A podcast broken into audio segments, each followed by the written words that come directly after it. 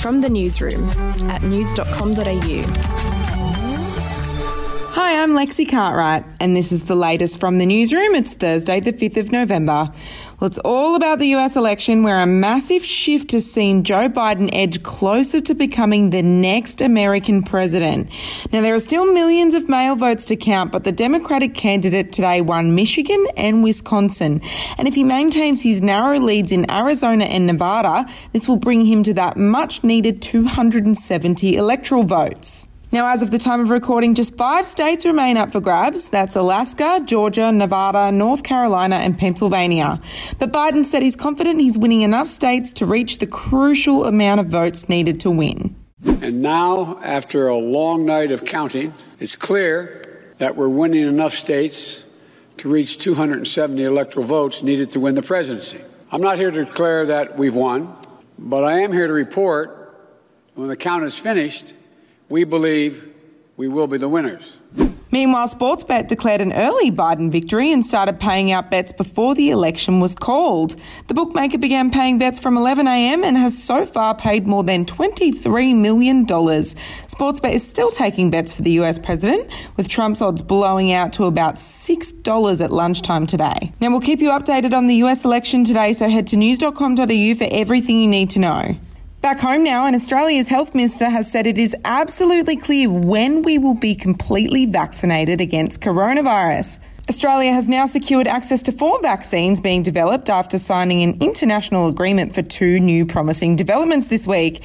Now, both are in phase three trials, and it is expected the first vaccines will be available as early as March. It's such good news. Here's Health Minister Greg Hunt. Every day, uh, I'm becoming. Uh, cautiously but progressively more hopeful about access for all Australians throughout the course of 2021 to vaccines. So we think the first vaccines uh, are likely to be available in March, and that would start. Not surprisingly, with health workers and uh, uh, the elderly. We'll be back after this.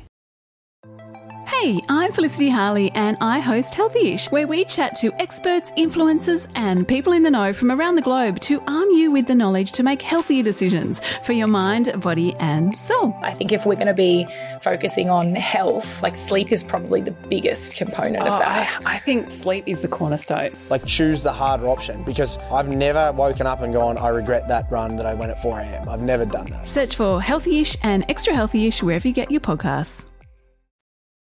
To some travel news now, and airlines have ramped up the amount of flights following the announcement that New South Wales will reopen state borders with Victoria on November 23. Both Qantas and Jetstar announced they'll be operating more than 250 flights a week on five different routes. Currently, overall, there are just 10 return flights per week operating between Melbourne and Sydney. It comes as New South Wales and Victoria recorded zero cases of coronavirus today.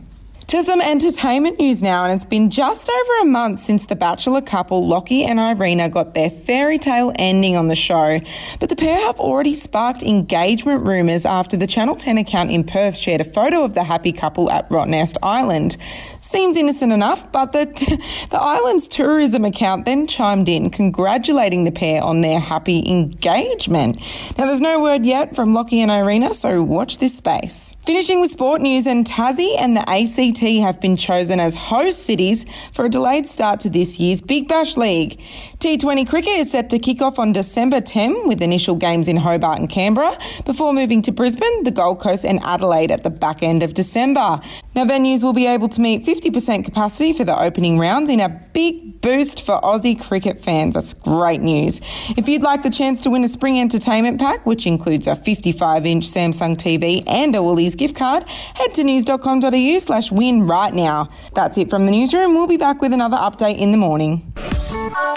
Your headlines from news.com.au. Are you ready to get an inside look at crime from someone who has investigated some of Australia's worst crimes? It was like Aladdin's Cave. The luminol found bloodied footprints and bloodied handprints on a wall, so it's Yeah. just like a horror movie. Former homicide detective Gary Jubelin sits down with cops, crims, addicts, victims, small time cheats, and big town lawyers as they tell their incredible stories. My house got raided. Next thing you know, I got bail refused. Next thing you know, I'm on a truck to Parklea Prison. Listen to I Catch Killers early and ad free on Crimex Plus on Apple Podcasts today or wherever you get your podcasts.